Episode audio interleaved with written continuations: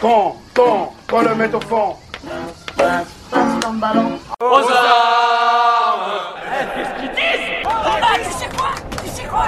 On va les rouetter, mais on va les défoncer, puis on va les... On va les niquer.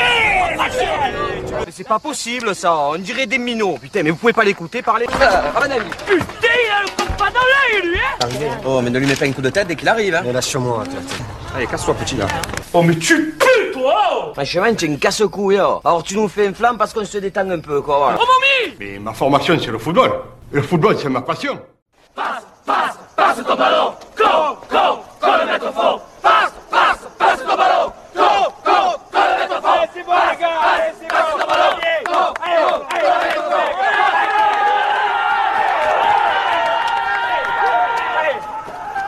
Ça, ça fait plaisir, ça Plaisir, ça Salut les amis, salut tout le monde, c'est mardi, c'est Passe ton ballon et on est de retour pour cette troisième saison de votre podcast préféré. Quel plaisir de vous retrouver après deux mois quasiment sans émission.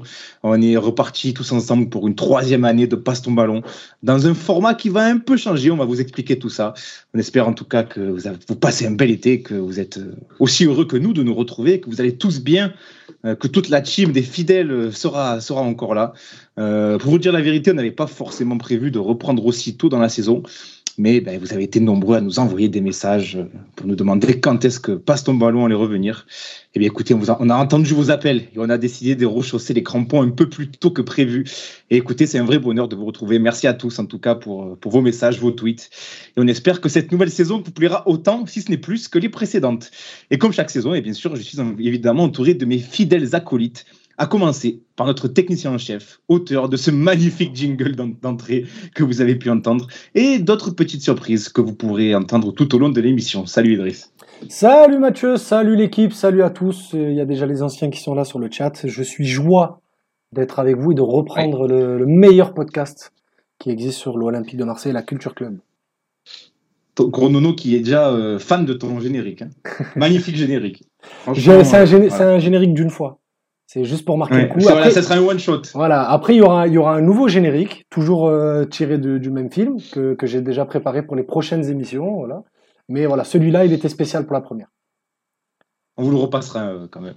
je, le, je le, remettrai à la, à la fin. À la, ça sera le générique de fin de saison.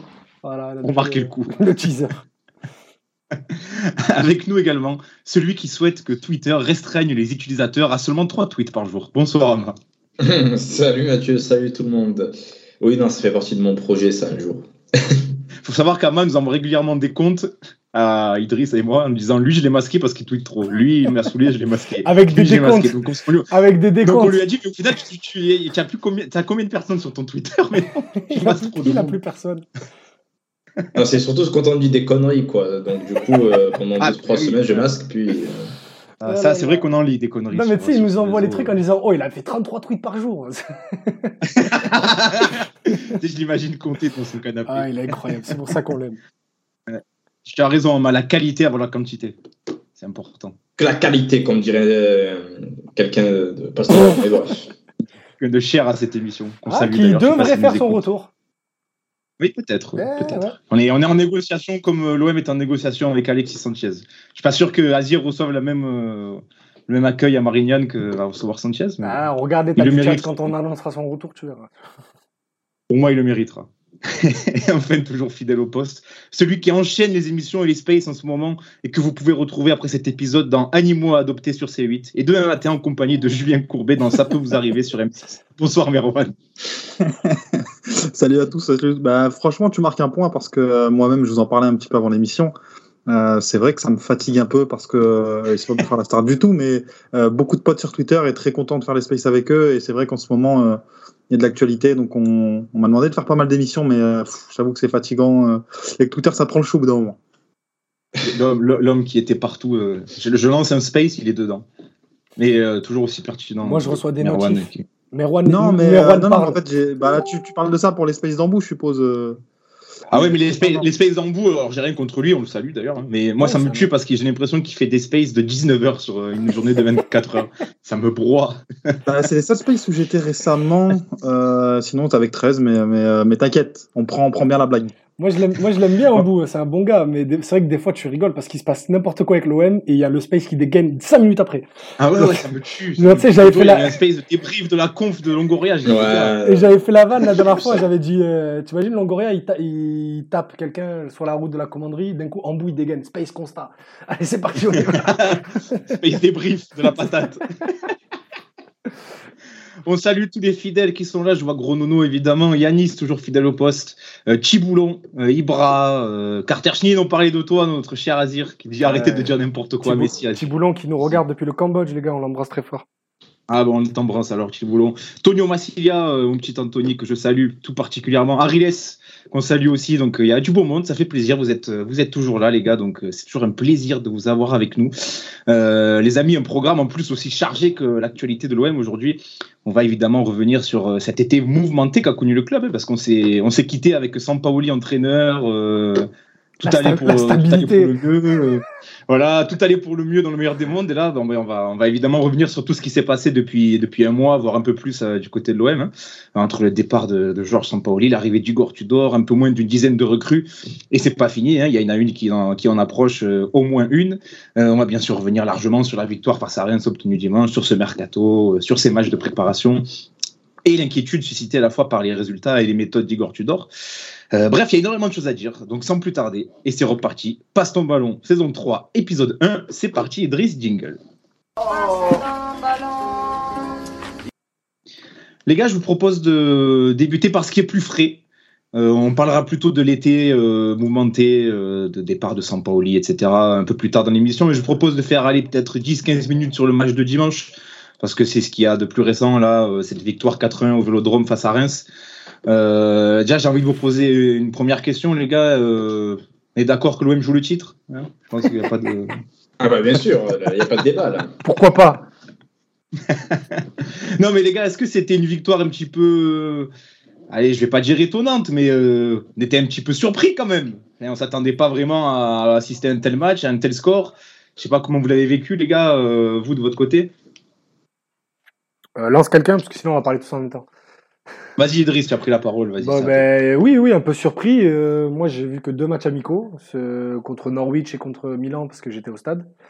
Et c'est vrai que en plus euh, de ce qu'on a vu pendant les matchs amicaux et les échos qu'on a au club, que ce soit euh, dans les bureaux ou surtout des joueurs pour ce qui me concerne, on a, j'abordais pas ce premier match avec toute la confiance du monde. Et grâce à un adversaire quand même très faible, même s'il faut le faire aussi, mais voilà, c'est à noter. L'OM a rendu une copie très, très, très, très propre. Euh, on a vu ben, des idées, même si tout n'était pas parfait, des idées, des pistons qui savent centrer, des pistons qui savent attaquer. Euh, Under très remuant au service de son équipe, un, un double pivot Gendouzi Rongier qui a l'air de, jouer ensemble depuis 25 ans, même s'ils étaient déjà ensemble l'année dernière. Bref, non, c'était une copie très très propre et enthousiasmante. Donc euh, à voir, ça continue samedi prochain face à Nantes. Bah, euh, est-ce qu'on m'entend moi? Oui, on t'entend très bien bien. sûr, qu'on t'entend. Ok, ben écoutez, euh, moi un peu le même sentiment qu'Idriss, euh, surpris, mais aussi pas forcément, euh, parce qu'en fait on avait déjà vu, on va dire, des ébauches de style de la part de Tudor en amical, même si évidemment c'était lacunaire, et surtout que les productions, enfin ça s'effondrait très vite. Euh, pour le coup, moi ce qui m'a surpris véritablement, c'est pas tant le style, mais plutôt euh, le fait que les joueurs euh, ben, on semblait adhérer finalement à la doctrine Tudor, alors que la semaine dernière et, et celle d'avant, euh, c'était pas du tout le cas sur le terrain. Et on a vu une équipe qui n'a pas lâché, en fait, euh, en dépit des, des lacunes sur le terrain, du manque de continuité dans le pressing à certains moments. Et finalement, on a tous été agréablement surpris, je pense. Donc euh, oui, surpris et, et franchement euh, très heureux aussi. Est-ce que c'était convaincant, toi, moi, tu... notamment la première mi-temps, on a vu le match ensemble. Euh, Est-ce qu'on peut parler de, de, de victoire convaincante, même s'il y a encore des, des, des choses, à, des choses à travailler, évidemment. Hein, mais... Euh, convaincante, disons qu'elle fait du bien pour euh, la confiance, mais moi, au-delà du résultat, je voulais d'abord voir le style, car comme vous le savez, euh, moi, les matchs amicaux, euh, je m'en cague, mais complet. Ça fait des saisons que je ne regarde pas les matchs amicaux. Bon, j'ai quand même lu à gauche, à droite euh, ce qui se disait autour de l'équipe, donc j'étais un peu curieux Par contre, de, de voir si cette. Je mets un erratum sur ce que tu viens de Pardon dire. Un, je mets un erratum sur ce que tu viens de dire. On a regardé la première mi-temps de, on a regardé la première mi-temps d'OM Milan chez toi. Oui, En- le lendemain. en différé, mais on a- on est- Et on était six à parler, évidemment.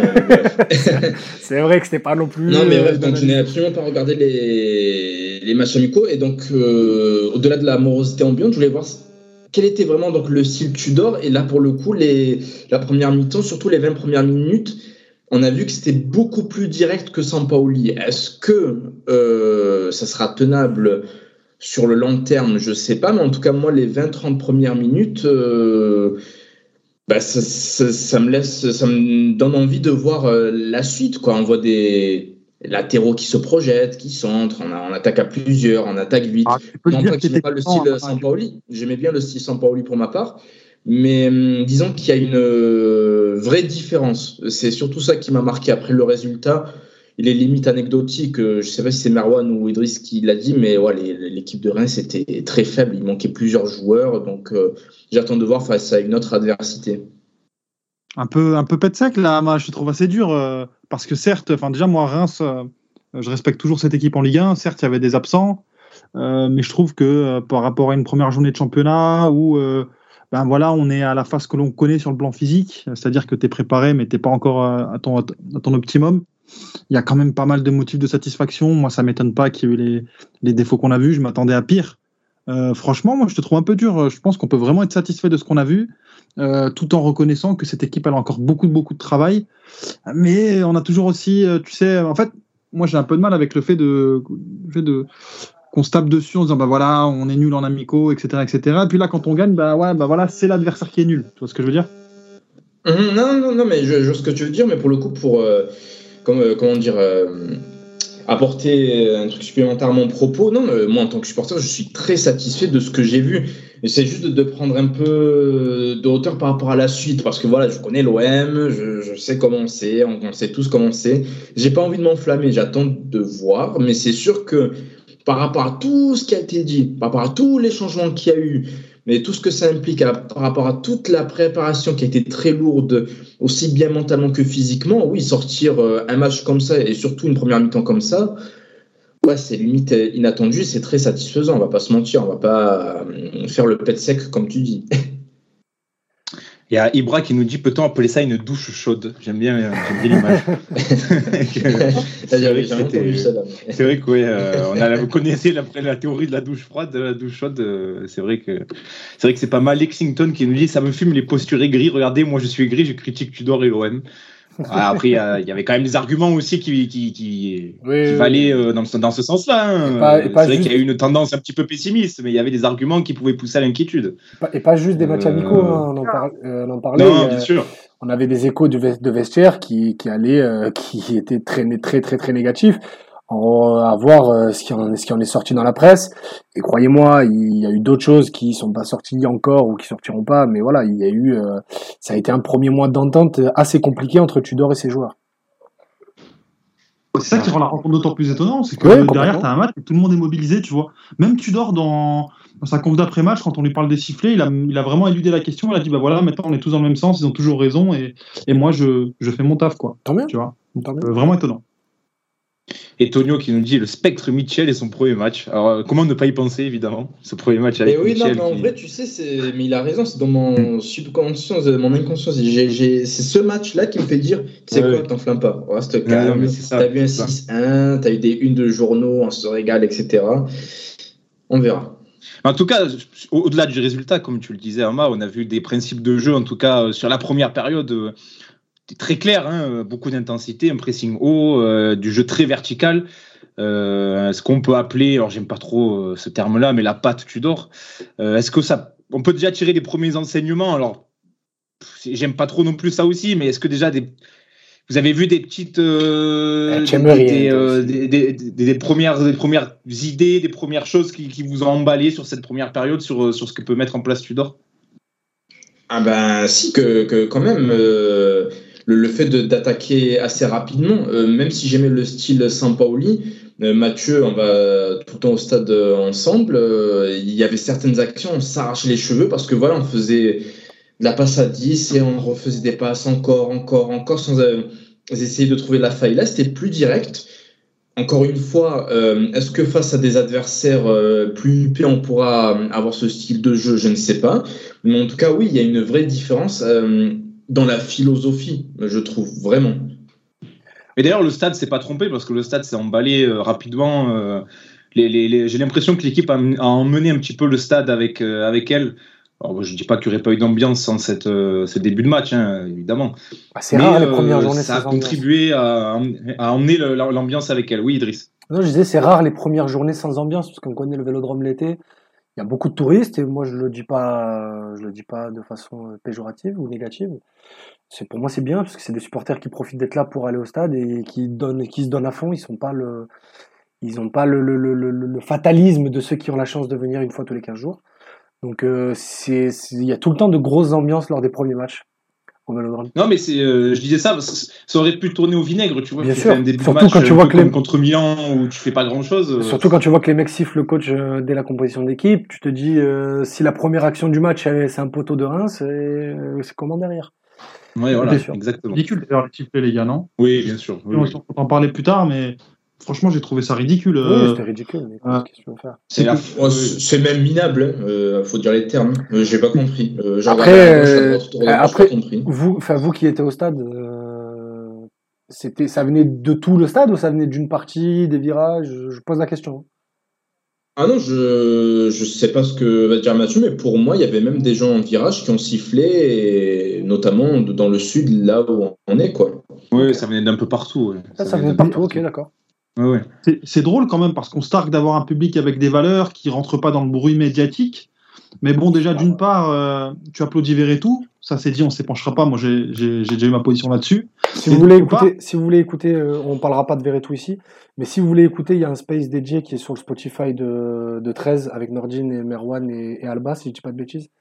Donc, Exactement, euh, ouais. ça, ça résume pas mal ce que nous on pense ici aussi. On va pas faire doublon, voilà. Voilà. Et, euh, et aussi parce qu'en fait, derrière, tu as un public aussi qui se plaint souvent d'être instrumentalisé ou qu'on veut nuire au club via le bruit médiatique. En fait, tout le monde est tombé dedans, là, en sifflant Tudor. Ils ont sifflé bah, parce qu'on n'a pas gagné la, la Coupe du Monde des matchs amicaux. D'accord? Parce qu'on a été un entraîneur avec zéro match officiel quand même. Et il faut le dire. Et ce qui est encore plus gênant, c'est que 10 minutes après euh, le coup d'envoi, tout le monde était à fond. Tu vois, donc, euh, bon, Ouais, exactement. Non, c'est- c'est c'est consternant. Euh, tu fais bien de souligner ça, Merwan. C'est vraiment minable et indigne de la réputation euh, du public marseillais. Vraiment, euh, j'avais vraiment la haine quand j'ai entendu ça. Ouais. C'était le premier moment what the fuck du public avant l'ovation incroyable réservée à Arcadius Milik que je ne m'explique toujours pas. on, reviendra, on y reviendra un peu plus tard. Milik, juste, Oui. juste deux on secondes. avait Milik. attrapé ma veste par rapport à ça quand je disais que c'était l'un des gens les plus acclamés par certains groupes de supporters. Quand tu vas au stade, tu, tu le constates. Et ben là, c'est encore le cas. Et je, je sais toujours pas pourquoi. Juste les gars, Milik, je, Je sais peux- pas. je suis en mesure de confirmer l'information qui, est, qui, qui a traîné euh, sur Twitter, euh, le- sur les, la presse italienne, pardon, c'est euh, aujourd'hui. Quoi, Sanchez Ah, merci. Là, là, là, attends, elles sont pas, elles sont pas, les exclus. On n'a pas des exclus. Non, déjà, Alexis Sanchez, ça fait trois semaines que je vous le dis. Et deuxièmement, Milik, ça fait. euh, oui, oui, il, est- il, il intéresse bien la Juve, mais euh, qui n'a pas encore lancé d'offensive. Ils sont toujours en train de, de, de voir ce qu'ils peuvent faire. Attention, Idriss. Milik à la Juve. Tu en avais souvent parlé, donc euh, Ah, j'en ai on espère pas- que tu seras sûr cette fois. Alors écoute, j'en ai souvent parlé et j'ai te toujours dit que c'est Allegri qui avait fait capoter le truc, sinon il y était déjà l'année dernière. Et regarde, je t'ai dit, Allegri va pas le prendre, il va Mais prendre Morata. Allegri le coach. Non, mais après, ça change. Mais je te disais l'an dernier, quand je te disais Milik va aller à la Juve, Milik va aller à la Juve, il y a eu un changement d'entraîneur derrière et je t'ai dit, regarde, il va récupérer Morata. Un mois plus tard, il a récupéré Morata. Bref. Après, voilà, ça vaut ce que ça vaut, mais euh, j'ai les mêmes bruits que les journalistes italiens dessus. Milik intéresse bien la Juve. Donc, il y a une on parlera possibilité. mercato un peu plus tard, mais, euh, que. Bref. mais, mais en tout cas, si- un attaquant à partir qui ne rentrerait pas dans le style de jeu Tudor, et c'est ce que disent Ariles et, euh, et Tonio notamment dans le chat, c'est que bon, c'est Milik. Quoi. Milik ne semble pas fait pour ce style de jeu d'intensité, de, verticalité, euh, comme on souhaite l'installer.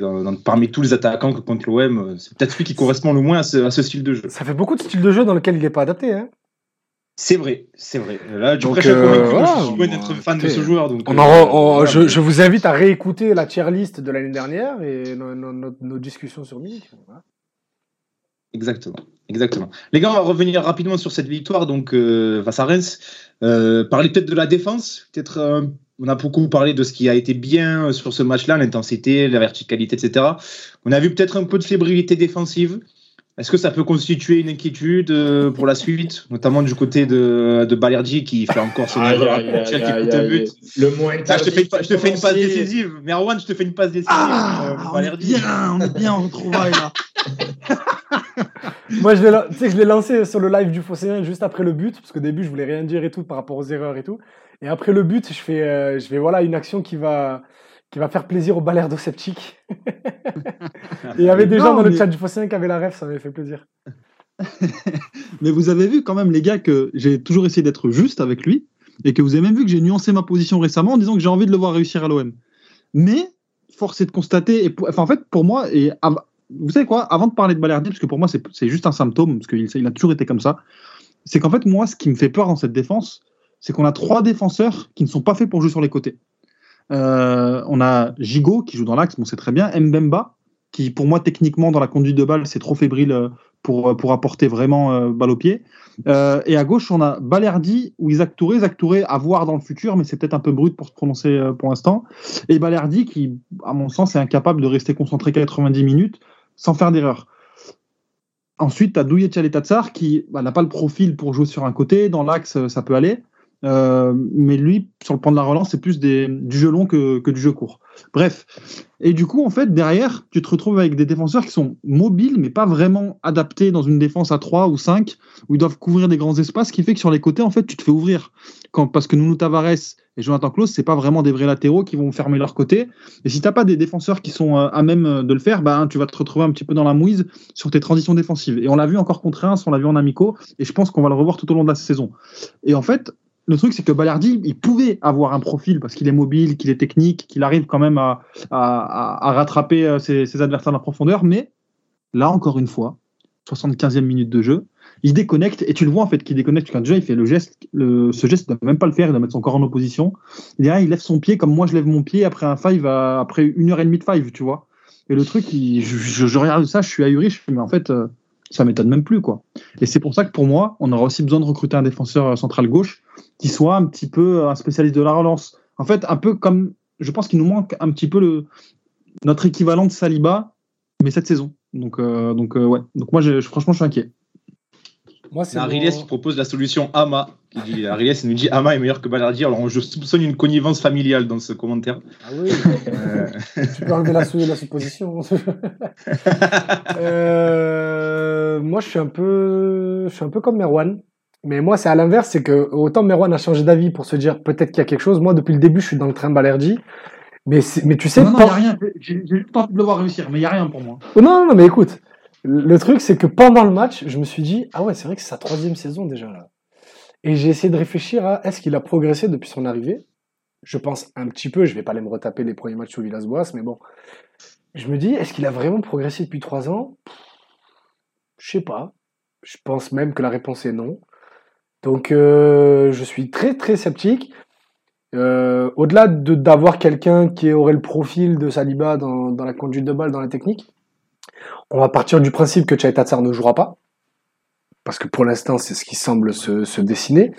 Donc, tu perds ton triangle défensif qui était Kamara, Saliba, Chaitatsar, donc ta défense centrale et ton 6. Aujourd'hui, tu les as remplacés par Mbemba, Gigot et Verretou. Est-ce que intrinsèquement c'est meilleur? Je pense pas du tout. Donc, euh, est-ce que tu vas pouvoir jouer le podium avec une défense Mbemba, Balerdi, Gigot? Je pense qu'il y aura une arrivée euh, au 31 août, mais bon, là aujourd'hui il y en a pas, donc on verra. Mais je pense pas. Je pense que ça peut vraiment être le talon d'Achille de cette équipe si euh, si ça reste en l'état et que Chaetatsar pourrait très vite revenir jouer euh, d'ici la mi-septembre. S'il n'y a pas d'arrivée. Qui nous dit euh, Je pense que Tudor ne met pas Touré. euh, parce que maintenant on a deux pistons qui montent et on peut plus se permettre les montées folles de Touré. C'est vrai qu'il avait des montées euh, pendant les matchs de Bon, prépa. après ça c'est pas grave, tu peux juste lui dire de Euh, pas le faire. Hein. Bon, allez, Chaetatsar, il, Oh, Chaetatsar, il ouais, le je pense pas que ce faisait. soit euh, un vrai argument, ça, en vrai, Et Yannis qui faisait. propose cher-. Eric Bailly, les gars. Je sais pas ce que vous en Mais Eric pensez. Bailly, j'en ai parlé. Non, non, non, non. Mais, mais par contre, je pense pas que ce soit une bonne idée. L'OM a été intéressé. Le, tru- le, le, le clan Bailly est très, très, très gourmand euh, sur euh, tout ce qui est commission et tout ça. Mais l'OM et Sampaoli étaient intéressés, hein, mais euh, ça, ça s'est pas fait. Regardez, il a toujours pas, il, il est toujours chez Mm. Manchester United, mais avec un bon de sortie, euh, un peu comme nous avec Alvaro. C'est celui qui dit s'il te plaît, il l'a, et euh, il arrive toujours pas à trouver de club. Ah, Bailly, est en perte de vitesse totale, il est fragile physiquement. euh, Non, merci. Euh, bah, bah, est on, de conclure, aussi.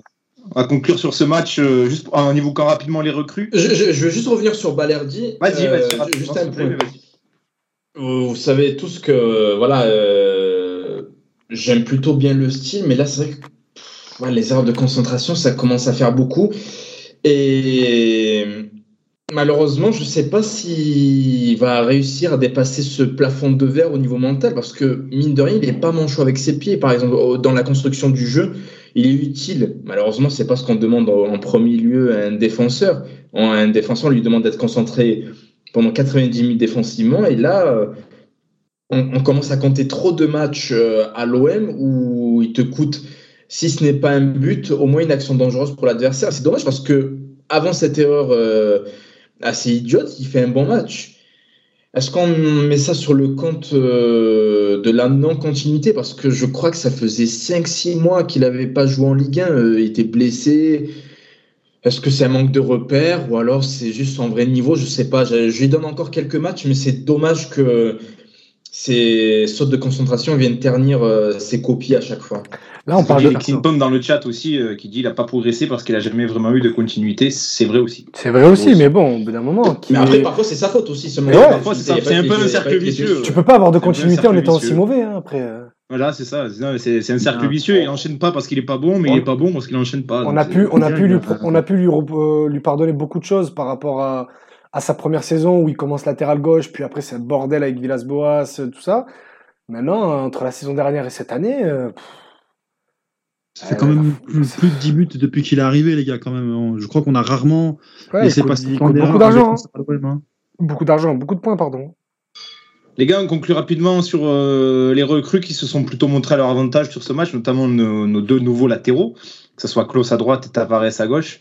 Euh, bon, je pense qu'on peut déjà parler de recrues qui sont bien installées là pour plusieurs, plusieurs mois, euh, enfin plusieurs mois, plusieurs matchs, avec Tavares et Klaus, les gars, là sur les côtés. euh, comme on disait après le match, euh, ça faisait très longtemps qu'on n'avait pas deux pistons, deux latéraux aussi performants, aussi adaptés en plus à un style de jeu un peu moderne. Quoi. Ah Bah oui, quand tu as des pistons qui prennent les couloirs et qui savent centrer un minimum, forcément ça change le jeu de ton équipe. Et ça faisait des saisons à l'OM qu'on n'avait pas ce, ce profil. Euh, on a bien eu euh, Lirola, euh, mais de l'autre côté, tu avais Amavi, donc, euh, qui repiquait parfois dans l'axe, qui avait un style un peu bizarre. Là, le fait d'avoir les deux en même temps, c'est prometteur. Euh, là aussi à voir, Nuno Tavares, il est très bon offensivement, mais il a aussi quelques carences défensives qu'on n'a peut-être pas trop vues aujourd'hui.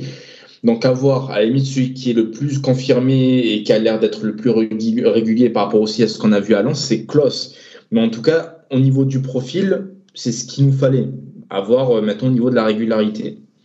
Oui, Tavares un peu foufou et Klaus tu le un peu plus intelligent, un peu plus posé, mais bon, c'est quand même deux, styles qui sont qui sont très plaisants à voir jouer. Franchement, ça fait ça fait du bien. Mais moi, je me demande en fait si ils pourraient pas, mal, malgré eux, devenir le point, le, le, le, le point faible de cette équipe si dans la saison on est amené à repasser à 4.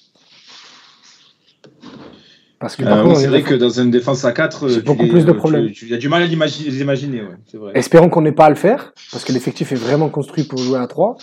Mais si on vient à, à jouer à 4 derrière, euh, ça peut être très difficile de, de, de jouer avec eux. Bah là, le, le fictif, tu le construis pour un 3-5-2. Euh, si tu viens à changer en 4-4-2, ça va être compliqué, je pense. Non, mais tu Euh, sais, un coach qui trouve pas la solution, qui pour un match passe en 4-2-3-1 et d'un coup on gagne 4-0, il dit ah bah on va rester comme ça 3-4 matchs, tu vois. Je sais pas, moi je pose juste, je pose ouais, juste ça ouais, comme ça. Après, c'est c'est possible que ça n'arrive pas. hein. Mais regardez Sampaoli l'année dernière, l'effectif était construit pour jouer à 3 tout le long et puis en janvier on est passé à 4. Je pense, que- je, je pense vraiment que la seule, la seule raison qui nous ferait passer euh, à 4 derrière, c'est parce que la défense à 3 est tellement catastrophique qu'il faut trouver une solution et, Ouais, et sur une défense à 4, ok, mais je pense qu'il y a quand même du chemin avant de repasser à Ouais, 4. ouais, ça semble. je, je dis ça comme ça, je dis pas que c'est dans les plans ou quoi, je dis juste ça peut arriver dans une saison, il y aura 50 matchs, surtout là d'ici novembre, il va y en avoir euh, 20, 25 qui vont se tasser en 3 mois, il peut se passer beaucoup beaucoup de choses. Yanis qui, te- qui dit si on passe à 4 dans la saison, c'est que Tudor s'est fait virer. Voilà. Et C'est possible aussi. c'est pas impossible. C'est pas impossible. Les gars, quelque chose à rajouter sur ce match ou on, passe, euh, on passe aux événements un petit peu de cet été? Bah écoute, on a fait une. Euh, under, derrière la- l'attaquant, vous en pensez quoi? Moi, j'ai bien aimé son match. Moi, la vidéo, la vidéo où il dédicace un camion de glace, c'est mon petit highlight de l'été là. Ah, la vidéo qui tourne ça, là est incroyable. Elle est incroyable, la vidéo. Allez voir ça, c'est incroyable. Bref. Ah, Non, je l'ai pas franchement, vu. Sa- franchement satisfait moi de Under dans là que je pensais pas que euh, je mettais pas mal de réserves. Bon, il s'est vite éteint dans le match, mais sincèrement, il a fait vraiment vraiment beaucoup de mal. Euh, après, euh, je suis pas sûr qu'il aura beaucoup beaucoup de place à ce poste-là, mais euh, mais franchement, je sais pas ce que vous en pensez, mais Ah, je suis euh, pas d'accord. franchement. Moi, pour moi, bah, je suis d'accord sur le match. Hein, il s'est éteint. Bah, après, c'est under. Hein, S'il passe plus un dribble, il sert plus à rien. Mais par contre, quand il passe, il débloque des situations de fou. Mais par contre, pour moi, à terme, dans la saison, il va, il, il va falloir trouver une autre place à Gerson qui va devoir aller euh, faire chier Rongier et Gendouzi. Parce que ton attaque titulaire, ça va être Sanchez, lui et Payet. Pour moi, Euh, hein, tu- ça, ça offre toutes les, t'as toutes les meilleures possibilités en jouant avec les trois comme ça. Après, Ouais, je suis d'accord, mais du coup, tu dépasses le débat. Au milieu, au milieu de terrain, mais qui, qui va sur le banc? Eh oui, Bah, bah, euh, c'est- bah, t'as je, pense que ça sera Gerson.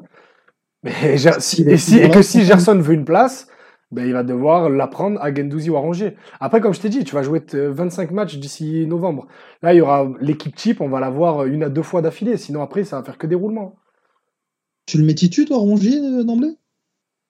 Dans un monde idéal, non. Mais après, euh, le travail qu'il effectue, euh, surtout, fa- Le problème, surtout c'est que quand tu as en autant d'espace à couvrir, euh, surtout quand pense tu as que le autant d'espace à aussi, couvrir. c'est pas anodin. Moi, les gars, les gars, je, je, ma théorie du euh, Gerson part, elle commence à prendre de l'épaisseur. Hein, sincèrement, j'ai vrai, moi, je l'ai trouvé pas mal de difficultés devant. Je trouve qu'il était trop haut et que son manque de vivacité, il en tout cas pour pour un jeu aussi vertical, il se faisait ressentir. Et sincèrement, si on le met pas plus bas, je trouve qu'on a vraiment de meilleures options euh, devant. Et je me demande du coup si Tudor ne compte pas sur lui dans le double pivot parce que derrière tu recrutes Verretou, parce que derrière tu me, as un Rongier qui se révèle indispensable à ce poste-là, je me demande s'il faut pas capitaliser sur ça et peut-être le vendre cet été, alors que Gerson c'est mon joueur préféré d'effectif, tu vois. Je sais pas. Gerson, franchement, je serais très, très, très, très étonné qu'il parte là à 6 mois du mondial. Même pas. Euh, 3 mois. Alors que ça fait partie des joueurs qui sont en sélection brésilienne, mais qui peuvent sauter si jamais, justement, ils venaient à changer de club, ça marche pas, etc. Tellement ils ont un gros vivier. Surtout Il que était si... plus je crois. Ouais, non, quand les, quand les Anglais ont pu revenir, et il je crois qu'il a plus été appelé, si je dis pas de bêtises. Mais bon, il fait quand même partie de la. de Non, mais la justement, il, juste- oui, non, justement, il fait partie d'un groupe large. Ouais, voilà, il il a une place à aller peut chercher. rentrer ou sortir selon ses performances. Et là, s'il vient à partir, par exemple en Angleterre, un nouveau championnat encore, etc., ça serait pas le meilleur move pour lui, honnêtement. Ouais. Donc euh, moi je suis, je... et de toute façon tu vas en avoir besoin toute la saison, tu vas en avoir besoin de son profil et, de lui. Donc euh, je te dis dans l'absolu, tu pars avec Under, Payet et Sanchez, mais après euh, tu vas avoir besoin d'un Gerson, tu vas avoir besoin de quand Payet est pas là vu que t'as plus Harit, ben, il va falloir quelqu'un qui va tenir le poste, euh, qui te- qui tient le ballon. Parce que oui, d'accord, jouer la transition c'est bien, mais il y aura des matchs où tu seras obligé de tenir le ballon parce que quand euh, ça va aligner euh, euh, des bus sur des bus pour t'empêcher de prendre la transition parce que ça va pas dépasser la ligne médiane, ben tu vas avoir besoin de Gerson. Donc moi je j'ai pas d'infos. S'il se passe quelque chose, en tout cas, je suis pas au courant à ce jour. Mais mais euh, pour moi, il bouge pas. Je dis juste que sa place de titulaire indiscutable est en danger. Moi, je suis pas sûr. En vrai, tu me donnes le, le 11 à faire, là, Gerson, il y est. Hein. Ouais, en ouais, 8, pas en ouais. 10. mais- Possible, en 8, possible. ouais, en 8, en 8, à côté de Gendouzi ou de Rongier, parce que les gars, franchement, mon Rongier, euh, je suis pas non plus un fan absolu du joueur, je trouve que c'est un bon joueur, mais qui a ses limites, mais vous savez, moi, il- moi, il me fait penser, pas dans, du tout dans le profil de jeu, etc., mais plus dans le statut ou dans ce qu'on pense de lui, il me fait penser à un match Tu, tu, tu le mets jamais titulaire, mais il finit toujours la saison à 38 matchs, tu sais même pas comment. J'ai l'impression qu'il arrive à gagner la confiance de ses coachs par Ah, son il- attitude Il et couvre tellement de terrain. Il couvre tellement de terrain, c'est trop. Hein De quoi, de quoi Il couvre trop de terrain.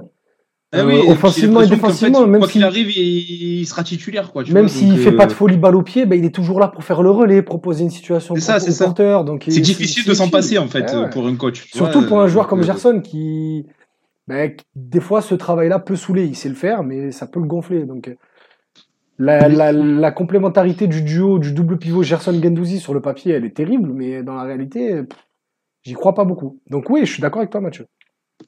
Mais on a, on a quatre joueurs pour deux places. Veretout, on l'a pas recruté pour cirer le banc. Ouais, Ah, Ah oui, il ouais, a joué aussi. Verretou et Pape Gay aussi. Hein.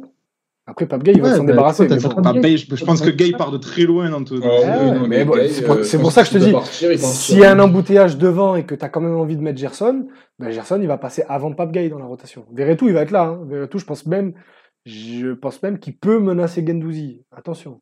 Mais je, je pense. En vrai, en, Donc, en euh, vrai, pour moi, de- parmi les quatre là pour les deux postes, peut-être que Tudor voulait juste doubler et avoir deux profils de porteurs d'eau, à savoir Ranger et Gendouzi, et deux autres qui savent euh, davantage manier le ballon et casser des lignes avec leurs passes, etc. Ça, alors Gerson et Veretout. Et comme l'a dit Idriss, tu vas beaucoup, beaucoup, beaucoup, beaucoup jouer jusqu'à novembre. Le- Les gens ne se rendent pas compte, mais par exemple, jusqu'à la, la mini trêve de septembre, là, je crois que tu vas jouer quasiment 9 matchs. Ouais. C'est c'est un rythme inédit, donc forcément que ça va tourner, forcément. Alors, Mais c'est limite pas plus mal d'avoir un effectif doublé comme ça. Il vaut mieux être dans cette situation que euh, dans la situation du triptyque infernal euh, Rongier, Camara, Sanson qui ne bougeait jamais. ouais, je préfère largement notre situation. Il y en a deux qui sont à Aston Villa quand même. Bref, je Ouais, me permets. Mathieu de, de, de, de, de, de trucs parce que vu qu'on en parle, regardez, j'ai fait, de- je me suis servi de demivolet.com là pour, pour voir les postes doublés comme dit Amaïs.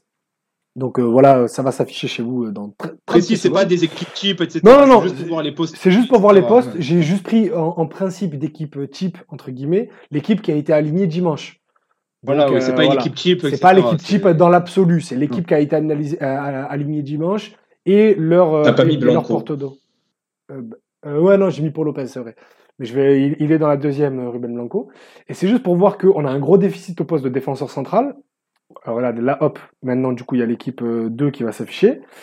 Donc, tu as Balerdi, Gigo, Mbemba, Nuno Tavares, Gendouzi, Rongier, Klaus, Gerson, Milik, Under. Dans l'autre équipe, mais dans ta défense centrale, j'ai pas voulu mettre Yakin parce que je pense pas qu'il jouera Saïd Mamadi. Mais euh, tes trois défenseurs centraux remplaçants, c'est Isaac Touré, Shehat Kolasinac et Douye Tatsar. Ton milieu, c'est Pape Gay, Verretou, Amavi, Lirola. Et tes trois attaquants, c'est Payet, euh, Luis Suarez et Alexis Sanchez. Donc ça fait que j'ai pas trouvé de place à, à Bamba Dieng et à Cédric Bakambu, dans l'absolu, avec l'arrivée de Sanchez, je pense que c'est Bakambu qui perd sa place. Et ben, il manque un défenseur quand même. Parce que Kolasinac, j'espère qu'on n'est pas amené à le, à- à le faire jouer ici, parce que j'ai mis à ma vie, mais en soi, c'est Kolasinac qui est la doublure de Nuno Tavares. Et Tchai Tatsar, il n'est pas emmené à jouer du tout cette saison. Donc le mercato, il, y a- y a- reste Il y a trois du semaines. déficit en défense. ouais. Il reste trois semaines de mercato. Il y a, il y a des Surtout que Thierry Tatsar est sur le départ aussi. Donc, c'est. il y a Ouais, des il y a- pistes en défense, Idriss, ou pas? Pardon? Il y a des pistes en défense ou pas? Euh, J'ai pas de, j'ai des noms, mais je peux pas les donner maintenant. Mais oui, ils y travaillent, mais c'est pas, croyez-moi, c'est pas si sexy que ça. À moins que je Ok. sois pas au courant d'un truc, mais mais c'est de ce que j'ai, c'est pas ouf. C'est des joueurs euh, titu qui seraient titulaires ou c'est des joueurs qui rentreraient dans la rotation? Par rapport à ce qu'on a, ça, ça peut jouer titulaire, mais ça m'étonnerait pas que ça vienne pas pour, euh, pour, pour être dans- Il y en a un qui est déjà sorti, c'est Zagadou. Mais Oh. après, euh, Ah, Zagadou, c'est peut-être la, la fausse bonne idée. Le- On est le 9 août, il n'y a aucun club qui l'a recruté. Bah, ils je ils cette étaient- réflexion avant-hier, je me dis c'est bizarre, tu vois. ils étaient sur Malangsar, mais euh, Chelsea a réussi à trouver quelqu'un pour mettre 15 millions. C'était pas mieux, hein, Malangsar, voilà, c'est un- ben, tout, tout est dans cet acabit-là. Après, Malangsar, là, et demain, il arrive, il est titulaire, hein, il fait sauter Balerdi. Mais là, Oh. c'est un bon joueur, euh, Malangsar, c'est juste Ah, que. je suis pas fan, moi. Ah, hein. Mais c'est mieux que ce qu'on a. À hein. choisir, je préférerais Malangsar que Dan Axel Zagadou. J'ai vraiment du mal avec lui, perso. Ah, Malangsar, là, il Monaco. Lukumi, Lukumi de Genk, on en a parlé, ouais, Foot Mercato, on en a Il parlé. a, il a l'air pas bon, lui. Hein. Ah, Je j'arrive le connais pas du tout. euh, je ça travaille. Ça travaille. Mais voilà. En tout cas, c'est pas, c'est pas là qu'on, à part s'il y a des ventes. Donc là, il y a Bakambu et Milik qui partent et les deux, t'arrives à faire un package à 15 millions. Ou euh, ben là, là, je pense qu'ils changeraient de, de piste, mais les pistes sur lesquelles ils sont là, c'est pour ça qu'ils les concluent pas très vite parce qu'ils espèrent encore euh, que ça bouge dans le sens des départs. Mais, euh, mais ouais, c'est pas sexy, sexy. Ok. Super clair.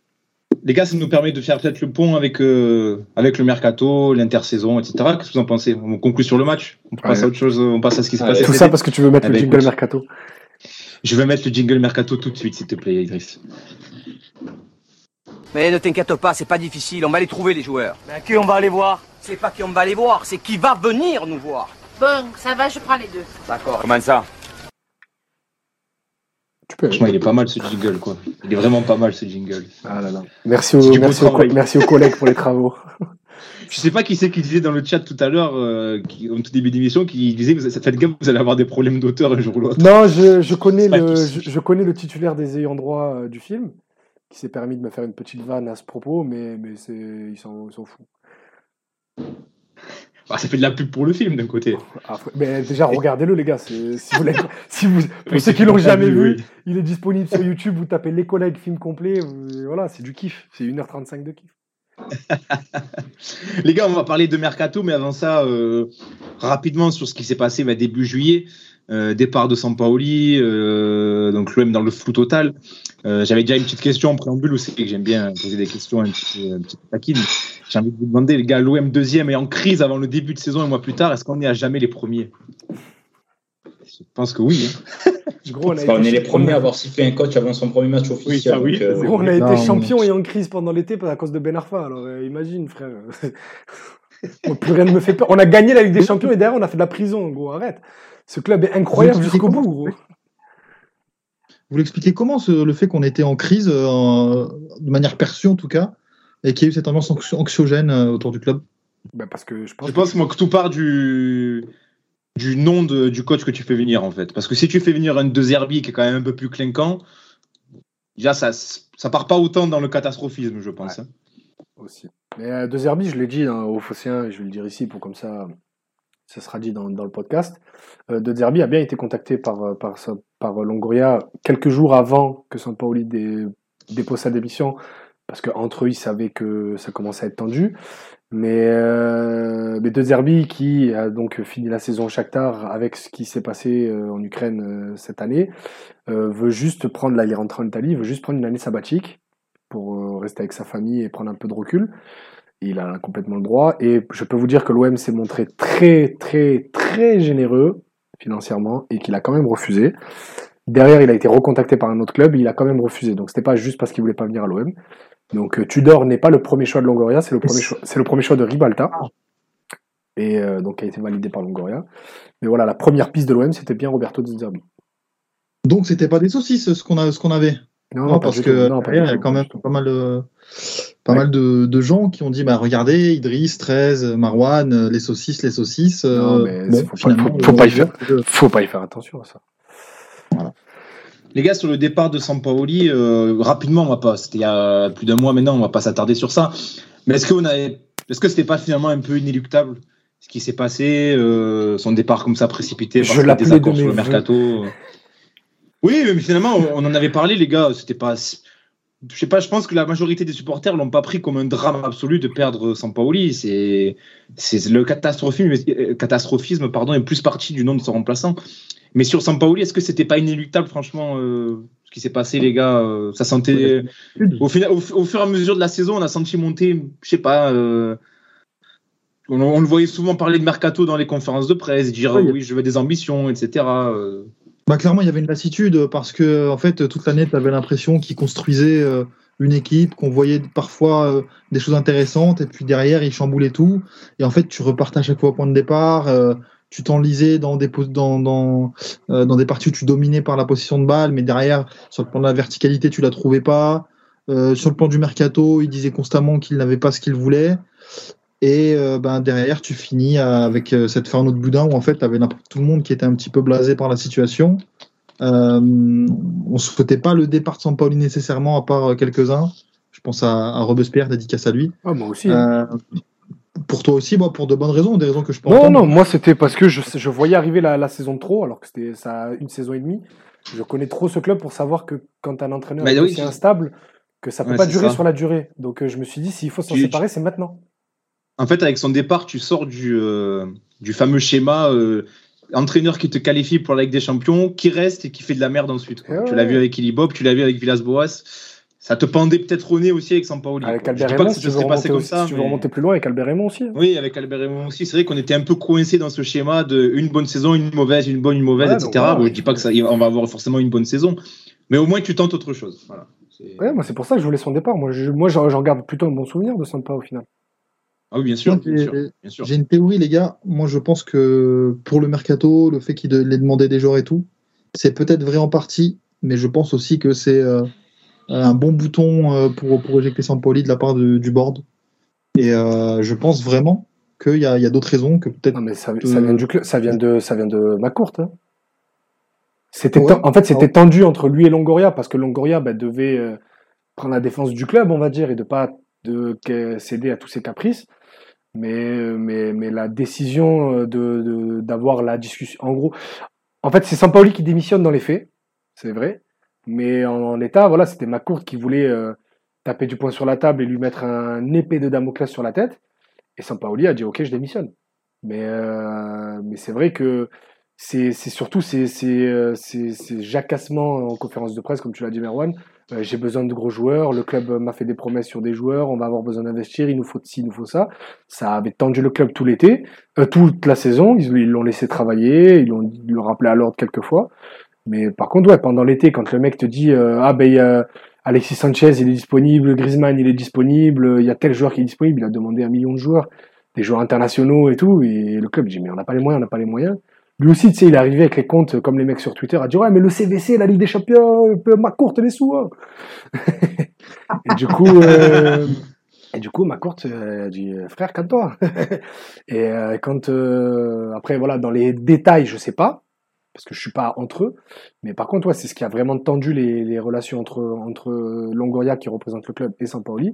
Et Sampaoli a fait le geste très classe, hein, parce qu'il aurait pu ne pas le faire, de, quitter le club euh, par ses propres moyens et de la- laisser son salaire par terre, comme l'avait fait Villas-Boas, c'est à rappeler. Et comme le dit Tonio, euh, en vrai, Pablo n'avait pas l'air d'être si triste de le voir partir. C'est vrai que tout porte à croire que c'était pas forcément une décision qui, qui dérangeait plus que ça Pablo Longoria, on va dire, de voir euh, Sampaoli t'as vu partir. quel- T'as vu quel profil d'entraîneur il met derrière? Un entraîneur qui est là pour exécuter. Exactement. Moi, moi j'ai rien contre Tudor. hein. Je pense vraiment qu'il peut faire du bon taf à l'OM.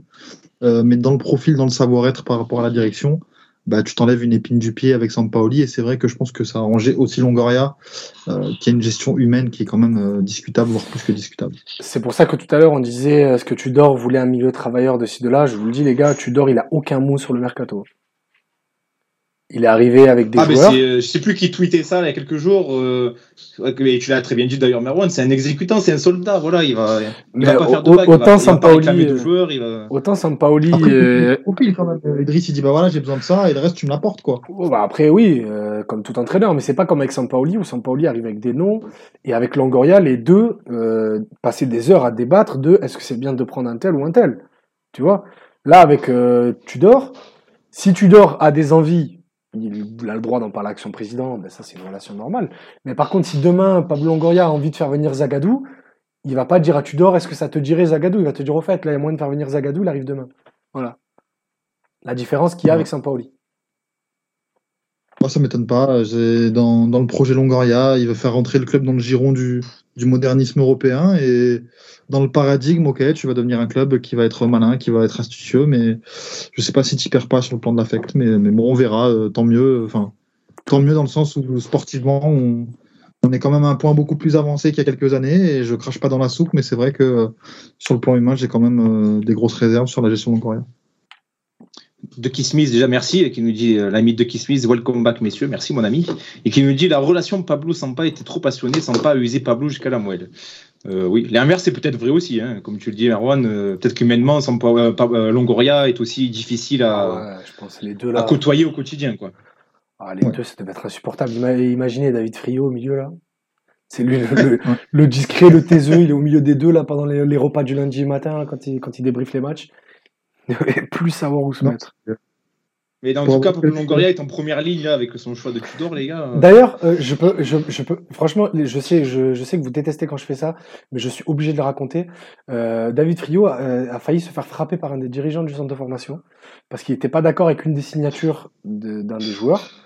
Et euh, le, le gars en question était tellement investi dans cette histoire qu'il s'est levé et il y a eu une course poursuite dans le bureau entre les deux. On m'a raconté cette histoire il y a pas longtemps. et ça m'a tué de rire. Je vous la raconterai en off. C'est- un des coachs? Non, non, non, je vous la raconterai en off. Je donne aucun indice, rien du tout. Ça peut me valoir des Ah, Non, problèmes. non, mais parce que on me l'a raconté aussi. Euh, Non, non, ça m'a c'est pas, un des coachs, mais ça peut me valoir des problèmes. Donc on en parlera en off. Mais Eh je ben, voulais que vous sachiez que quand vous regardez David Friot, tu sais, sur les plans de canal euh, dans la tribune présidentielle, vous l'imaginez dans un, dans un bureau ovale en train de courir pour échapper à un mec. c'est tout, ça s'arrête là. On a des questions sur euh, Ribalta, euh, de Kismis et de Wakadunga. J'aime bien ce pseudo. Euh, Est-ce qu'on a des, des petits échos là sur lui, les gars, euh, sur Javier Ribalta C'est vrai qu'il est un petit peu énigmatique. Hein, on l'a pas entendu, il n'a pas été présenté. On n'a que des photos de lui. On l'a jamais vraiment entendu en interview. C'est pas trop, c'est pas trop quel profil. Si, il a le profil un petit peu à Longoria d'ailleurs, hein, l'ancien recruteur, etc. Mais c'est- le prolongement de, de- de son bras. C'est la, la définition même de bras droit.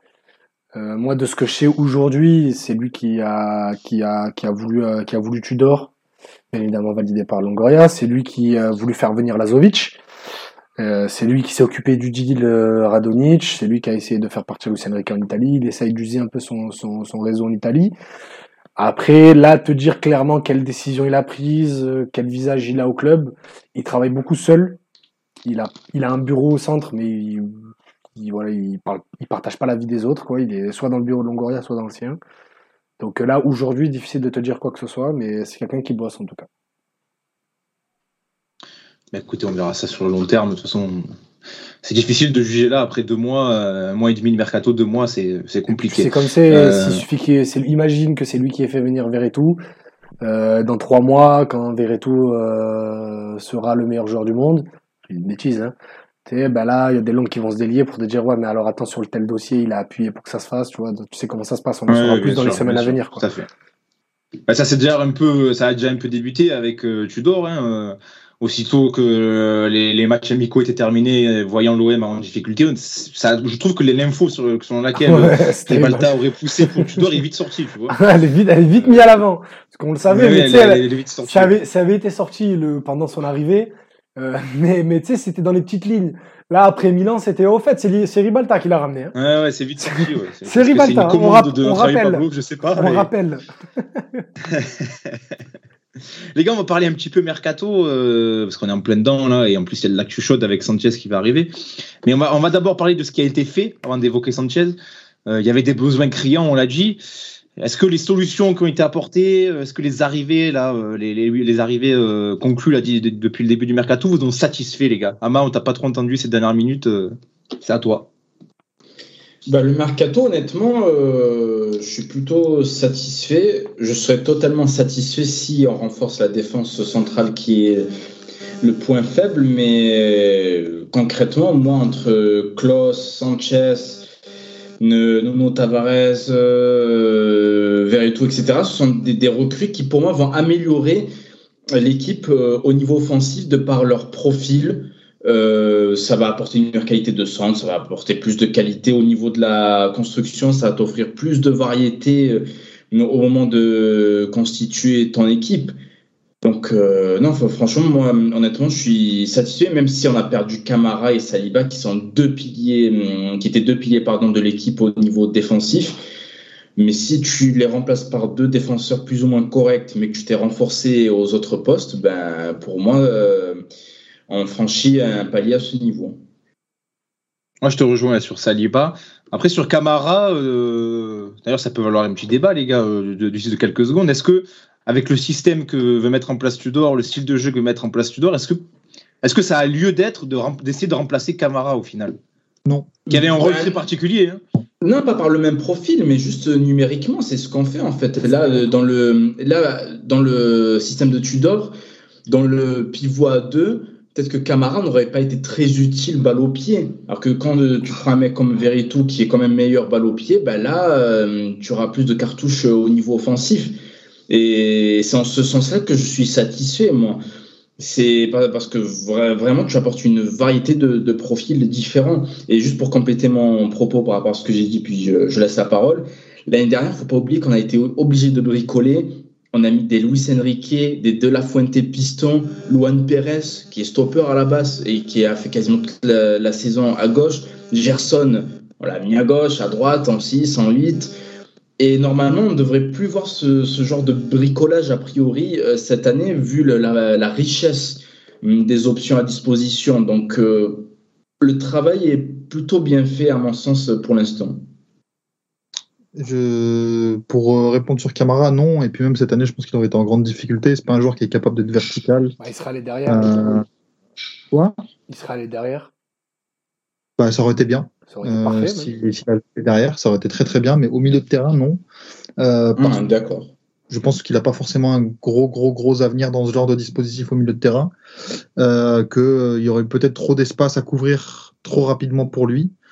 Euh, et que bah, finalement, tu vois bien qu'avec des milieux, euh, avec d'autres milieux, on arrive à combler les trous. Euh, après, sur le plan du mercato, est-ce que, est-ce que, est-ce que je suis satisfait? Euh, Moi, on en parlait encore une fois avant l'émission. Moi, je suis satisfait de partout, sauf au milieu de terrain pour des raisons qui sont pas forcément sportives, mais même sportivement, je trouve que Verretou, que Verretou, c'est pas exactement le profil dont on avait besoin, même si ça s'en rapproche. J'aurais bien aimé un milieu de terrain un peu plus travailleur pour, euh, pour faire un pendant un petit peu à Gendouzi qui l'est un peu moins. Euh, un rongier plus avec un peu plus d'aptitude balle au pied, on va dire. Lucas Torreira, ça me paraissait bien. Et derrière, encore une fois, pour moi, on a des défenseurs qui sont pas des spécialistes de la relance. Et, euh, et le problème, en fait, c'est que tu n'en as aucun, vraiment aucun. Euh, et que du coup, tu te trouves avec des défenseurs qui sont, qui sont fiables, mais euh, pas forcément mobiles ou pas forcément capables de, de, couvrir, euh, avec, enfin, de, couvrir de manière satisfaisante des grands espaces. Et pour moi, c'est vraiment le gros, gros, gros point faible de cette OM cette saison. Euh, c'est qu'on va attendre ben, la fin du mercato pour voir si on va réussir à combler ce gros défaut. Sinon, tout le reste, ça me paraît très, très cohérent, sincèrement. Il y a peut-être une, euh, une, chose à, reprocher sur ce mercato, euh, et c'est un petit peu la même qu'on qu'on constate depuis des années et des années, c'est toujours cette euh, incapacité à vendre, les gars. Mais non, t'as vendu Radonjic. Encore une fois. Un... T'as réussi à vendre le meilleur joueur de oui, l'effectif. qui d'ailleurs apparemment est bah, déjà adoré oui. par les supporters du Torino. Bah, comment ne pas l'aimer? Des gens qui savent apprécier le football. Oh là là là là, c'était imbécile. Oui, après un match de coupe, encore une fois. Il était bon coupe avec nous aussi. voilà, mais, non, mais les gars, c'est vrai moi, que je l'ai mal vécu. Juste, dernier, vendre, aparté, euh... dernier aparté, vu qu'on parle de l'été, moi je l'ai très mal vécu cette journée où, en l'espace de 12 heures, on a annoncé le départ de Mandanda et de Radonic. Lequel t'a fait le plus mal? Ah, Mandanda, quand même, faut pas déconner, mais, mais, mais, mais, tu sais, j'avais envie de dire, vous pouvez pas attendre 2-3 jours pour annoncer l'autre? Pourquoi vous me faites ta-ta d'un coup là? Bref, je te laisse y aller. Idriss, tu as des infos sur pourquoi cette sortie, Mandanda? Pourquoi ce truc dans la. Ah ouais, c'est vrai que ça, le, le, club qui fait à peine un petit tweet là, même pas de communiqué de vidéo, rien euh, du tout, ça a brisé le cœur. Que ça finit comme ça. Bah, parce que les, les je sais pas s'il y a eu ordre direct, j'ai envie de le penser, mais après, ce serait malhonnête de ma part de, que de l'annoncer. Mais, mais ça, il, se, il se déteste avec Pablo. C'est la raison hein, qui a fait que Mandanda se barre. Hein. Ça n'a rien à voir avec Sampaoli, loin de là. C'est qu'avec Pablo se déteste. Donc euh, j'ai envie cyniquement, la bave aux lèvres, de dire euh, le, le, club a dû dire oh, vous faites le minimum. Mais je j'en ai j'en ai pas l'information, donc euh, je vais pas je vais pas avancer. Quoi ah, non, mais les, mais les mais les faits le démontrent quand même. Oui, parce que derrière, ça, ça, ça, par, ça, paraît logique, mais après te là te dire que ça s'est passé comme ça, ce serait malhonnête de ma part. Mmh. Ok, triste sortie. Franchement, ça, ça, fait mal au cœur. On en parlait en plus les, dans le, notre émission sur les joueurs marquants. Rappelez-vous, on, on, avait dit, les gars, notre crainte, c'était une sortie par la petite porte par Mandanda. Et bien, on l'a voilà. eu. On l'a eu, c'est ce qui est arrivé, malheureusement. Malheureusement, non, mais sur les départs, les gars, on sait qu'il y a beaucoup d'indésirables. Alors, Strootman, Amavi, Kaletatsa, on essaie de pousser dehors Bambadien. Alors, euh, je te fais la liste. C'est franchement, c'est fou qu'on n'arrive pas euh, à se séparer de ces joueurs. Vas-y. Je te fais la liste de, de, de, ceux qui sont amenés à partir. Après, il y a un degré euh, d'urgence dans, dans, chacun. Mais euh, euh, sont invités à se trouver un club. Lirola, Kolasinac, Djeng, Bakambu, Milik, bien sûr Tchaetatsar, et j'ai dit à ma vie euh, non, mais Amavi Strootman, ça coule de source. Et Strootman. Que... Donc ça te fait 8 joueurs. Donc bien évidemment, si un mec comme Kolasinac et euh, Liro Lapart, il, il devrait être remplacé. Mais dans l'absolu, il y a huit joueurs qui sont euh, considérés comme des poids sportifs slash financiers. Et le club travaille à faire partir ces huit joueurs-là. C'est incroyable. Franchement, euh, moi, enfin, le, Moi, ce qui me, ce qui me frappe, c'est le cas Strootman, surtout, les gars. Euh, Qui, mais qui, comment t'en débarrasser? Qui va en vouloir? Ben écoute, tu lui as dit. Ça, ça va finir, tu vas lui payer. Tu... Oui, tu fais un scénario à la Sanchez, hein. tu vas devoir le payer pour qu'il se casse. hein. Et, en- et encore, Sanchez, il a accepté une petite ristourne pour style l'Inter. Euh, là, Strootman, crois-moi, il va aller chercher le moindre centime. C'est un- franchement, là, c'est l'incarnation de la catastrophe industrielle, quoi. C'est incroyable. Ouais, incroyable. mais il y avait des gens sur le chat euh, l'année dernière qui disaient non, euh, t'es trop dur, c'est pas une catastrophe industrielle. Ah, si, si, si, C'est ouais. la pire de l'histoire de l'OM, mais sans contestation possible. Allez écoutez notre émission sur les 30 pires joueurs de l'OM au 21 e siècle. Ouais, on en parle, tout à fait. On en parle. Pas Et même Tchalé Tatsar, euh, Tatsar, euh, bon, bon, là, il est, en l'occurrence, il n'a pas joué parce qu'il était suspendu, mais est-ce qu'il est vraiment euh, mis de côté Euh, je, je suis curieux de voir ça aussi. euh. Comme je t'ai dit, comme Ouais, ça dit va être un peu un cas particulier. hein. bah, c'est comme la saison dernière. C'est la saison dernière, le va club, finir par jouer. bah, le club dit au coach, il joue pas parce qu'il veut pas partir, donc il joue pas.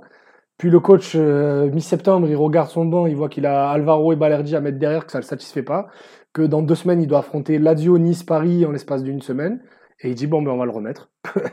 Donc là, Tatsar, lui, il a une Coupe du Monde à aller chercher dans deux mois, trois mois. Il est un peu sorti euh, de la rotation, mais bon, on sait qu'il a quand même un statut dans cette équipe. Euh, donc, euh, écoute, là, il, il voit personne arriver derrière. Il se dit, j'attends tranquillement. Et début septembre, le coach, il va voir, il va voir son banc, il va voir sa défense, et il va me dire de rejouer. Mais dans l'absolu, oui, ils sont en train de tout faire pour le faire partir. Mais moi, ce qui m'étonne, c'est qu'il n'ait pas plus de concurrents. Parce que moi, je suis un club, euh, un club de Bundesliga ou un club de milieu de tableau de première ligue. Il faut pas déconner. Et Jay Tatsar, il a sa place quand même. Ouais, c'était Ma- Merwan, j'étais d'accord avec toi quand tu parlais de- du stade rennais sur Tchalé Tatsar. Bah oui. Euh, Je te rejoignais entièrement. Chercher un mec pour Ah. remplacer Naïf Aguerd, tu prends Jay Tatsar, Ouais. c'est régalade. En plus, ils se connaissent Euh, bien. moi, je pense vraiment que, que ces agents, lui, enfin, en gros, que lui et son clan veulent pas partir et que derrière, euh, soit euh, on refuse les offres, soit on fait savoir in- insidieusement qu'on veut pas trop bouger, qu'il va falloir payer pour le. Ouais, mais l'année prochaine, tu fais quoi quand tu seras libre? Tu vas, tu vas accepter quoi? Parce que là, il est libre. Bah, hein. T'accepteras ça avec une belle prime à la signature et tu seras content. quoi. Ouais, mais ima- T'accepteras une offre normale. imagine. Mais moi, je veux pas. Imagine, attends, je, je te coupe, je te- après je vous, je vous laisse parler parce que je parle beaucoup depuis 5 minutes. Imagine, là, à la fin du mois, tu signes un gros défenseur, je sais pas, j'ai pas de nom, on s'en fout. Imagine, allez, allez, dans le meilleur des mondes, tu fais revenir Saliba. C'est pas vrai, c'est pas possible, mais vous avez compris. Et que bah, ta défense, euh, Gigot, Saliba, Mbemba, avec Balerdi, Isaac Touré qui viennent remplacer, ça tienne la route. Ça Tatsar, il joue pas une seconde de la saison, tu fais quoi? La Coupe du Monde, elle te passe sous le nez. T'arrives euh, en janvier, t'as pas joué depuis 6 mois. Franchement, je sais pas, moi je suis lui, je me casse en vrai. Je disais qu'il a son salaire, il est à Saint-Tropez hier et que euh, Coupe du Monde ou pas Coupe du Monde, derrière, il aura des offres l'été prochain avec une belle prime à la signature. Moi, je veux pas croire qu'aujourd'hui, quand euh, Woodface du Stade de Reims a des offres, que Douye Tatsar, il n'ait pas une, une moitié d'offres. Bien sûr. Euh, sincèrement, faut, faut, arrêter- faut, pas, faut, faut vraiment arrêter de déconner. Quoi. Oui, c'est quand même un défenseur qui est performant. donc C'est vrai que c'est. Mais c'est un cas particulier. Je crois que c'est même. Il fallait au-delà le du- vendre quand il était encore temps. Ouais, c'est peut-être l'erreur. Arrêtez de me parler de cette c'est l'ouvrir. eh oui, c'est la plus grosse. Ressortez les Ah. bandes à l'époque, je change pas de position. Qui... Ressortez les bancs.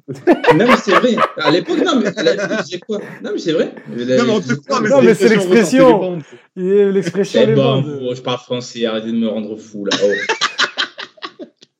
Même s'il fallait finir la saison avec Lucas Perrin, il fallait le faire 25 Oui, 26 il est ans, mais jamais de la vie tu vas recevoir une offre pareille pour lui. C'est la plus grosse erreur de Langoria euh, niveau vente jusqu'à présent.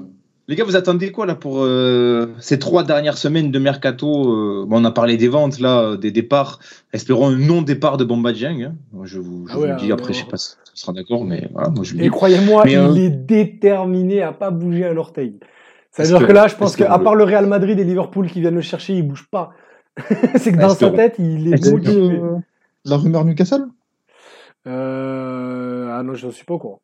Pour pas te mentir. Euh, Aujourd'hui, 90 minutes euh, en Bah, Angleterre. Newcastle, il a sa place quand tu vois. euh, Enfin, peut-être pas titulaire, mais au moins de la rotation, ils ont une ligne d'attaque qui est vraiment moyenne. qui, qui- qui annonce, euh, qui annonce que bah, lui et Paqueta sont dans le viseur de Newcastle et qui rentrent dans le budget. Donc, euh, Ah bah écoute, on euh, verra. Mais l'OM le lâche à 10 apparemment- millions. Pas. C'est à 10 millions que ça se tape. Dernier- Dernier truc, c'est qu'apparemment, enfin, c'est ce que c'est ce qui sort et moi c'est ce qui m'interpelle un petit peu, c'est qu'apparemment l'agent de Jeng aussi travaille avec un à trouver une porte de sortie en PL. Et moi c'est ça qui m'a étonné parce que le joueur a quand même l'air assez déterminé. Et pour moi, il n'y a qu'une possibilité pour que Jeng reste à l'OM, c'est que derrière le club arrive à y trouver son compte avec Bakambu et Milik. Bah, c'est ça, parce que moi je suis l'agent de Jeng, je suis obligé de me mettre au travail quand tu sais que tu vois arriver le Suarez, tu vois que Bakambu et Milik bougent pas, et surtout que tu vois arriver le Alexis Sanchez. Tu dis bon, euh, pff, on va peut-être lui trouver, on va peut-être chercher à quelque chose pour Bamba, parce que bah, Bamba il est amené à la jouer la Coupe du Monde avec le Sénégal. hein. Donc euh, il va falloir, il va falloir se mettre en jambe et se mettre au niveau aussi. C'est pour ça qu'il veut pas bouger, attention. C'est vrai qu'il aime le club et tout ça, mais bon, c'est pas parce que c'est pas par amour du club, c'est parce que c'est risqué pour lui d'aller découvrir un nouveau championnat, un nouvel effectif, alors qu'il y a une Coupe du Monde à jouer dans trois mois. Le club lui a fait une offre de prolongation ou pas? Parce qu'il y, a y ce bruit-là qui est euh, Pas que je sache. apparemment. Certains disaient que euh, Longoria voulait le prolonger, mais Jeng a refusé. Pas Et euh, du coup, bah, il y a ça aussi qui rentre dans la balance. Parce que moi, sincèrement, hein, je, je le vends aujourd'hui, euh, Dieng. Euh, je trouve que Suarez est plus approprié pour être le neuf de l'Olympique de Marseille que Bakambu. En fait, le truc, c'est que pour moi, Dieng a besoin de jouer pour s'améliorer. Et pour moi, en fait, il a des, défauts qui sont criants. Et si, si on veut espérer combler ces, défauts-là, il faut qu'il joue. Sauf qu'aujourd'hui, c'est pas l'attaquant le plus adapté pour être en pointe. Il n'a pas le volume de jeu pour moi. Pour, il a la verticalité, il n'y a pas de souci, mais le volume de jeu, il l'a pas. Et je pense que Suarez a plus de, intrinsèquement est plus fort que Jeng. Euh, Peut-être que men- mentalement, je pense que Jeng est au-dessus, mais Suarez est très très fort aussi. Euh, et sincèrement, si tu peux en retirer un bon billet avant que potentiellement ça s'effondre, moi je prends, euh, je prends la vente de Jeng, sincèrement. Après, le truc, c'est que si on peut vendre Milik, Milik et Bakambu, je prends aussi et Jeng en backup, c'est pas mal, mais bon, le truc, c'est que trop trop peu de garanties au très haut niveau. Moi, il faut être honnête, j'ai changé d'avis 17 fois sur Bamba Dieng depuis un an et demi, donc euh, je laisse, j'attends de voir un peu encore. Moi, je vais le garder, mais je suis fataliste. Ouais, un peu, un peu comme toi. moi. En parlant d'éventuel départ de Milik, Idriss, est-ce que tu peux m'envoyer le jingle Pastaga Ah, ah, attends. Top jingle. Ah, qui veut un petit pastaga, les mecs, hein Allez, loin, va. Allez, loin, va, hein, frère. Oui, vous n'avez sans doute, euh, sans doute pas raté cette information qui est sortie aujourd'hui dans la presse italienne et que tu as confirmé, Idriss, euh, d'un éventuel intérêt de la Juve pour euh, notre, notre cher attaquant Arkadiusz Milik. Et donc, dans un, sur euh, un compte Twitter qui relie l'actu de l'OM, je me suis amusé à regarder les réponses à cette actualité, donc à cette, euh, cet intérêt de la Juve pour Milik. Et j'ai trouvé des tweets assez savoureux, messieurs, donc je vais vous en lire deux qui entrent directement au panthéon du pastis Twitter. Le... Donc le premier, je- évidemment comme d'habitude on noms, euh, voilà, on s'en fout. Oui, Les ça, tweets, on n'est pas là pour mettre le propre, on veut juste rigoler, c'est tout. Voilà. Donc le premier qui dit bande de ouf, s'il y a moyen de jouer avec Milik en pointe et Gerson Sanchez en ailier, Milik va planter 30 buts cette saison. Qui va faire mieux? Bakambu, Suarez? Donc celui-là c'était très drôle. Et le deuxième, déferlement de haine contre Milik. Les mecs ont toujours pas compris qu'en confiance, sans pépin physique et en plus cette année avec des mecs qui savent enfin centrer, si minimum 25 buts assurés. Mais non, on préfère Bakambu, Suarez, emoji, applaudissements, emoji, sourire à l'envers. Donc voilà, c'est les petits, euh, les petits pastaga tweets euh, habituels. Euh, Euh, mais, La euh, légende qui voudrait que les centreurs euh, fassent marquer 30 buts à Milik. Mais surtout qu'il faudrait qu'il sache se placer dans une surface pour aller marquer, alors que le mec il va toujours au deuxième poteau pour rien. Mais non, mais c'est juste, enfin, franchement, moi, je, je- je l'ai regardé. Hein. Euh, pour moi, c'est juste qu'il est pas assez rapide en fait pour suivre les transitions offensives de l'OM. Mais sinon, les gars, moi, vous allez pas me faire dire que c'est un mauvais joueur. Non. Mais le truc, c'est que on en revient. C'est un nom, c'est un nom, et les gens veulent un nom. Et je pense que ce qu'on appelle le pastaga Twitter, bah, je suis désolé, il y en a beaucoup dans les tribunes du Vélodrome. Ah oui, ah bah oui. Ah oui, bien bien sûr. encore, plus acclamé. Mais c'est même la, la- la majorité de- des tribunes du Vélodrome, Bah c'est oui. le pastier Twitter. hein. Mais après, nous on s'en, nous on s'en moque, mais heureusement qu'ils sont là. Mais heureusement qu'ils sont là. Bah sûr, oui, c'est, c'est le pilier même Bien du club. Bien Nous, sûr, nous on est sûr. des merdes, on parle, à- on parle de Et, ils notre- n'ont- et, et, et franchement, ils n'ont ils, sont- ils ont pas tout le temps des Bah habits oui, désastreux. attends, hein. parce que j'allais dire, nous on parle de notre tour, on fait, on fait des émissions, on aime le foot en toge et tout ça, mais c'est eux le football. C'est eux Bien le sûr, football. bien sûr. On se moque gentiment. Bah on oui, répète à avec chaque fois, amour. mais c'est important de le préciser. avec amour. On a tous autour de nous des pastagat euh, supporters. J'embrasse. Mais même, on a tous en nous, on a déjà dit, on a tous en nous un peu de pastaga Twitter. hein. Surtout toi.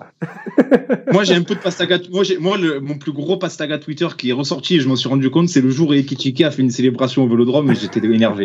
Là, j'ai dit non, là, c'est trop pastaga. Là, c'est pas possible. Bah, on ne démord toujours pas, justement, c'est ça le souci. et j'en démords toujours pas. Ouais.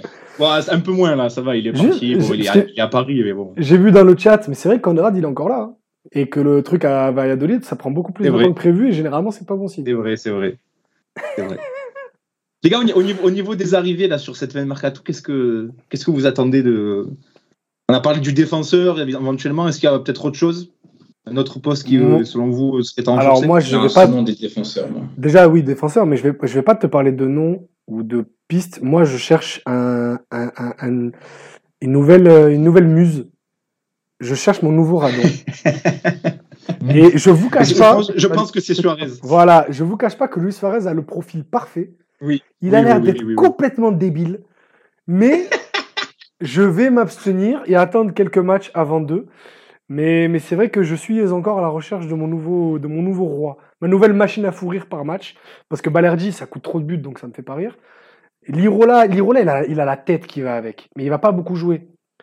Alors que Suarez, je pense que là, je tiens mon nouveau. Non, mais mon c'est vrai nouveau qu'il est trop fort pour que tu puisses. euh, Attention à Tavares. je pense pas.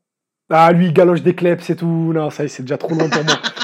non, non, ça va trop loin. Je peux pas suivre ce délire. Radonic, lui, c'était juste, il aimait bien le plastique, quoi, c'est tout. Mais non, Luis Suarez, ça a l'air. Et je pense pas qu'il soit si fort que ça, attention. Donc, on va voir. Non, non, mais après, c'était pas. Je, je dis pas, moi, que c'est un œuf ou que c'est un crack, etc. Non, je sais, je sais, je sais. Mais je pense qu'en fait, il, sera, il va pas être ridicule comme l'était Radonjic. Tu vois ce que je veux dire? Ah, j'ai- moi, Alors j'ai que moi, contre le c'était Milan, j'ai vraiment, vu des euh, courses. Contre le Milan, j'ai vu des appels, des courses, des prises de bois. J'ai dit, oulala, lui, lui, il m'excite. Lui, Ouais, lui il m'excite. Si normalement les gens ils sont là, oh là là, lui il va me gonfler. Idriss il est, oh non, lui il m'excite. Ah C'est ouais. même définition. ouais. C'est la perception du truc. Les gars, on va conclure cette émission mais sur euh, l'actualité très chaude là, de la journée. C'est l'arrivée de d'Alexis Sanchez qui va débarquer ce soir à Marseille. Euh, et j'ai envie de vous poser une question, tout simplement. Euh, est-ce que ça vous, est-ce que ça vous excite une arrivée comme ça? 33 ans. alors ça, c'est peut-être un peu pour le côté réserve, j'ai envie, de dire. Plus le même joueur qu'avant, mais euh, on parle quand même d'Alexis Sanchez. 33 les ans gars. cette saison. hein. 34. Voilà. On parle quand même d'Alexis Sanchez, les mecs. Moi, si tu me demandes mon avis, je suis très, très, très, très, très, très, très impatient à l'idée de, de le voir sous les couleurs de l'OM. Comme je dis dans un tweet, je m'en fous qu'il va avoir 34 ans en décembre. C'est Alexis Sanchez. euh, qui a encore beaucoup de, de reste. hein. Mine de rien, le mec, il est encore titulaire en sélection et pas qu'un peu, c'est la star de l'équipe. Il était dans la rotation de l'Inter. Il a utilisé le temps de jeu qu'il avait plutôt pas trop mal. Et pour ceux qui sont sceptiques, on est que l'OM, les gars. Je suis désolé. Donc, un mec comme Sanchez, bien sûr qu'on le prend. Après, peut-être que ça sera un flop, j'en sais rien. Mais juste sur le papier, tu ne peux pas ne pas être excité. C'est pas possible. Yanis qui demande sportivement qu'en pense l'interiste du groupe. Je pense qu'il s'adresse à toi, Idriss. euh, Bah écoute, euh, est- Sanchez, euh, qui a une, une vision un peu affective de, de l'Inter et donc tu l'as vu jouer ces derniers, ces derniers mois.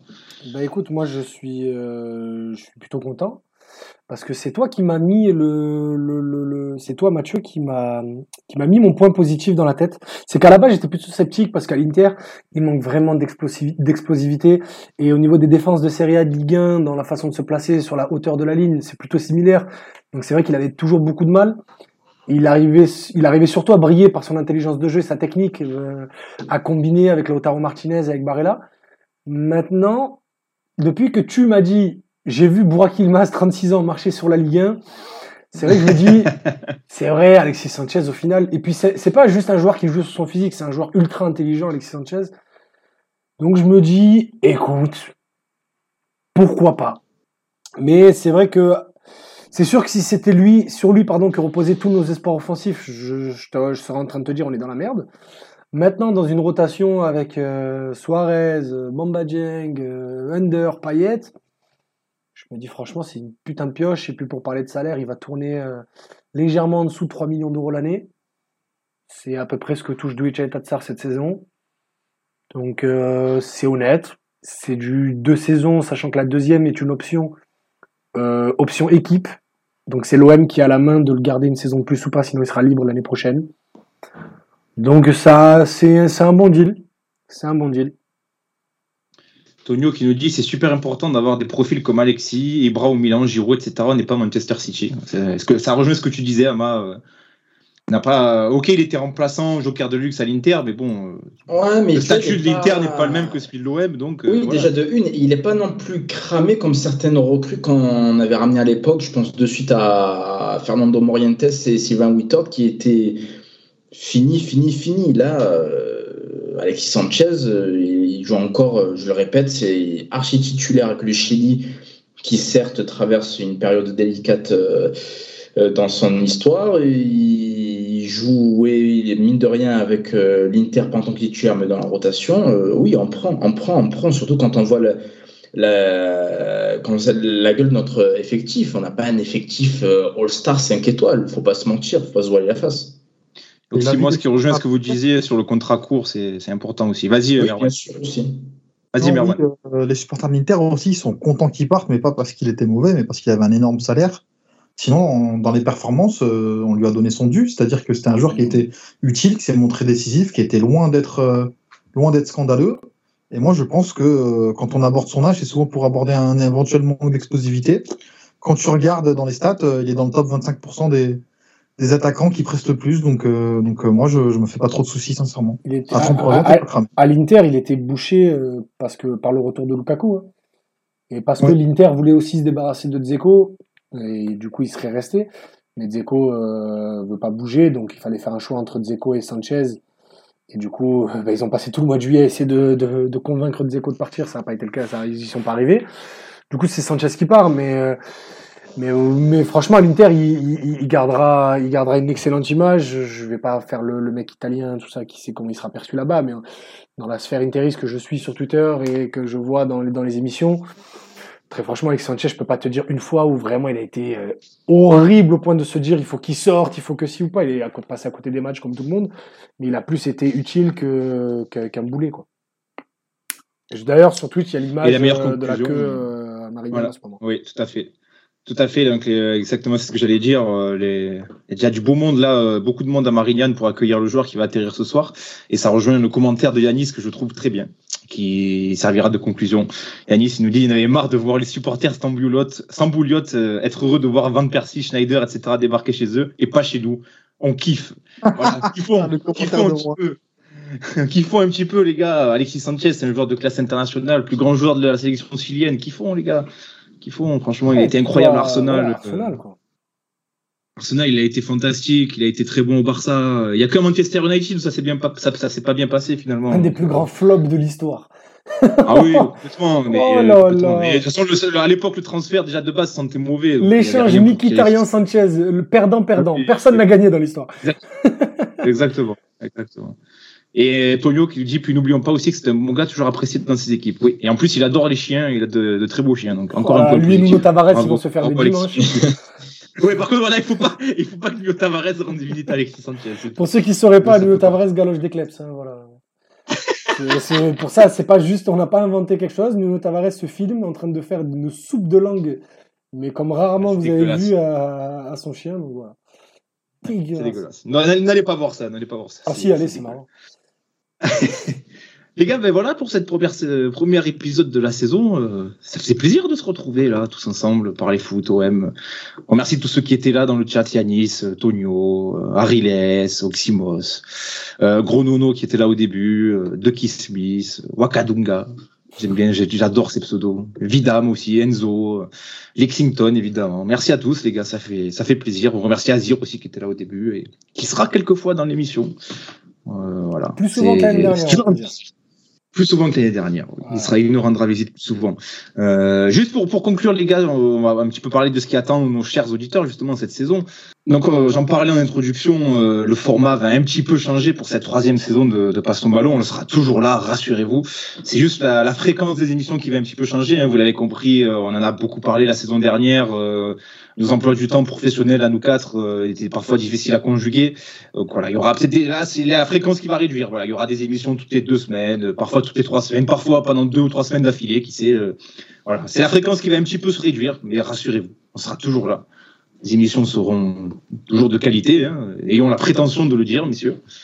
Et, euh, et puis voilà, on sera, on sera toujours aussi heureux de vous retrouver. Hein, euh, je sais pas, je sais pas si vous voulez rajouter quelque chose, les gars, sur cette Oui. saison qui vient, mais Bah écoute, On a encore euh, passé de bons moments tous ensemble. écoute, depuis la création de ce podcast, on a connu deux présidents, quatre coachs.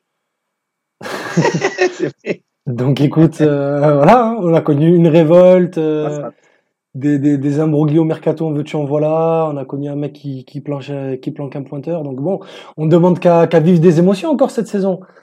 Donc voilà. On a- Il y la saison va être longue. comme d'habitude. Surtout qu'il y aura, il y aura une Coupe du Monde qui va arriver. On va en parler d'ici là, mais ne soyez pas étonnés si vous voyez un pasta Coupe du Monde qui arrive. Voilà, parce qu'on va forcément faire quelque chose. On va pas attendre pendant deux mois que l'OM revienne. Donc euh, voilà, il y, aura, il y aura- on va vivre plein de trucs, ça va être bien. Surtout, il y aura de la Ligue des Champions.